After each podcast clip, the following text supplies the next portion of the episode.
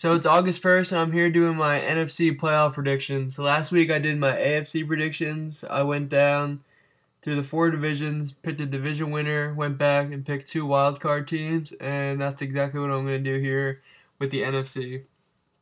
So starting in the NFC East, I'm going to go with my Giants in first place. Uh, the defense was absolutely terrible last year, but this offseason, they knew going into the going into it that they had to spend a lot of money, and that's what they did. They got uh, Olivier Vernon from Miami to really help out in the pass rush. You got someone there to team up with JPP, so it'll be harder for offensive lines to just key on one guy. And when the Giants' defense is good, it's when they have good pass rush, and he's only going to help that. And then in the secondary, they went out and got Janoris Jenkins, which will really help because their secondary they had a lot of young guys, guys like Landon Collins, but it was just so inconsistent. So having a veteran like Janoris is really going to help them. Uh, going to the north, I'm going to go with the Packers. Uh, Aaron Rodgers pretty much did it. Everything they accomplished last year was just pretty much all on Aaron Rodgers' shoulders. A lot of injuries they had to deal with, but now they'll have Jordy Nelson back, and I think the Packers will get back to the team that we kind of know them to be over the last five five years or so.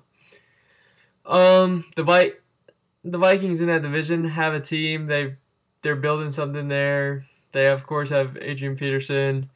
Teddy Bridgewater is really starting to emerge, but I just don't think they're quite ready to take the next step. And I think the Packers are still there at the top. Uh, going out west, uh, I'm gonna go with. I think I'm gonna lean towards Arizona. It's really a toss-up between them and Seattle, but I really like Arizona's defense, especially their secondary. And um, I think Seattle is just kind of. I think the door is kind of shutting on their Super Bowl hopes. They've been at the top for the last four years or so but I think this is the year they kind of take a step back and Arizona really emerges.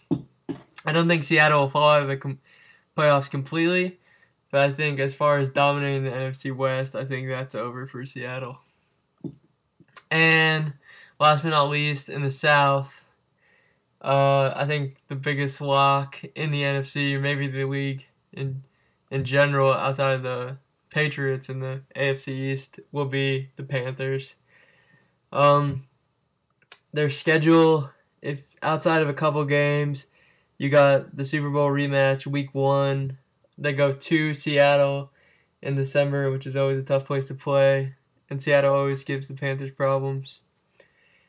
But outside of that, it's really a soft schedule, and with Tampa Bay, Atlanta never really impresses me, and New Orleans is always a huge question mark. I really don't see anyone in their division, giving them problems. They might go, what would that be? 6 and 0 in the division. They might just do that.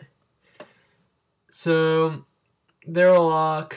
Those are the four division winners.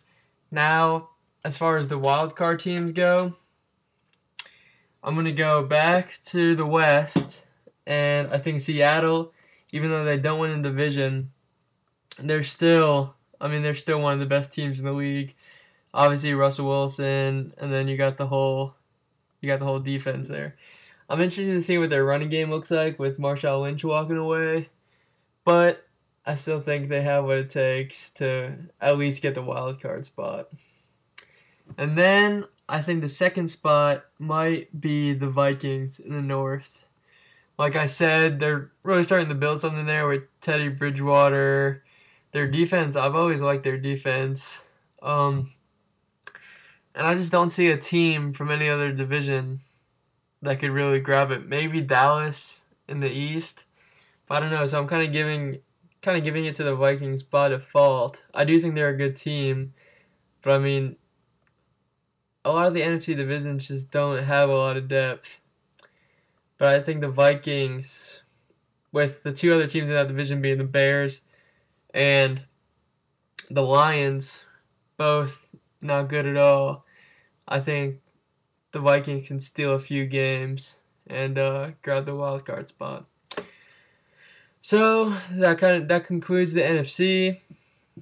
Uh, so we have all our division winners picked for the entire league. Four wild card teams, two in each conference. And uh, yeah, I think that's it. I mean, this is subject to change. It's still so early. Today being August 1st. You never know what kind of freak injuries could happen in training camp. What could happen? Something could happen in week one that shakes up the entire picture. But if I had to pick today who my playoff teams are going to be, I think it's those 10 teams, or 12 teams, sorry, that are going to be the ones that, that'll be there come December when it's all said and done. So that's it, and that concludes the NFL. I think I'm to come back and do a college football show where I pick maybe the top 10, top 25 teams, uh, a conference winner from each major conference, something like that. I also might do a strength of schedule rankings for the NFL and go and do from number 32 all the way to number one, who's got the toughest schedule.